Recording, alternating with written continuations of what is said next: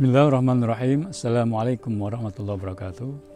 Alhamdulillahirrahmanirrahim. Allahumma salli ala Muhammad wa ala Muhammad dan ba'd. Saudaraku yang memuliakan, sebagaimana kita ketahui bahwa Allah dan Rasulnya telah mengingatkan kita bahwa akhirat adalah tujuan utama seorang muslim, bukan dunia. Bahkan dunia hanyalah sarana untuk meraih kebahagiaan di akhirat.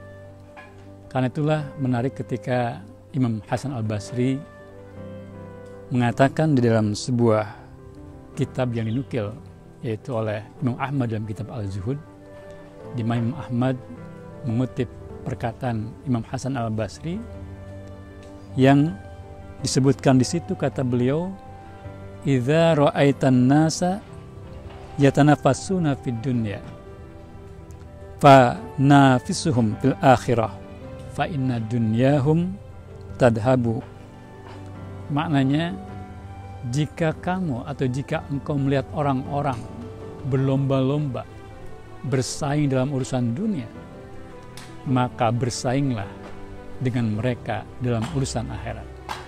Kenapa?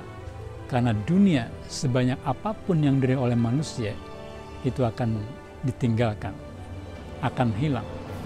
Sementara akhirat adalah abadi.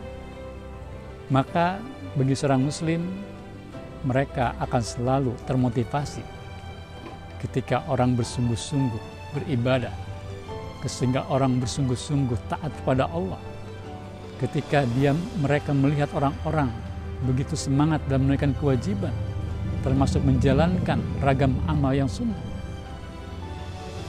Karena apa? Karena dia faham bahwa apa yang kemudian di akhirat berupa pahala itulah yang akan abadi yang akan dia dapatkan ketika dia menghadap Allah Subhanahu wa taala.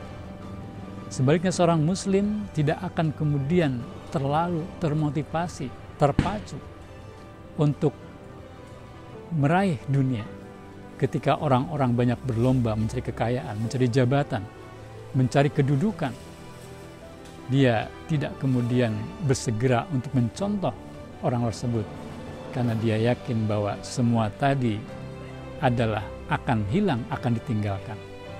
Dan justru dia akan lebih bersemangat ketika melihat orang lain berlomba-lomba bersaing dalam urusan akhirat. Mudah-mudahan kita semua dijadikan oleh Allah oleh Allah untuk terus bersemangat bersaing dalam urusan meraih pahala di akhirat dengan menjalankan semua jenis ketaatan baik yang wajib maupun yang sunnah karena itulah sesungguhnya akan menjadi bekal kita menghadap Allah Subhanahu wa taala. Sementara harta ketika kemudian kita tidak gunakan untuk beramal soleh untuk kemudian menaikkan ketaatan pada Allah maka semua tadi tidak akan berguna walaupun jumlah harta itu banyak. Mudah-mudahan kita semua dijadikan Allah untuk selalu diberikan keistiqomahan di dalam upaya kesungguhan kita untuk bersaing bersama orang-orang bertakwa untuk meraih derajat takwa dengan cara kita selalu bersungguh-sungguh menjalankan ragam ketaatan pada Allah Subhanahu wa taala. Demikian semoga bermanfaat. Assalamualaikum warahmatullahi wabarakatuh.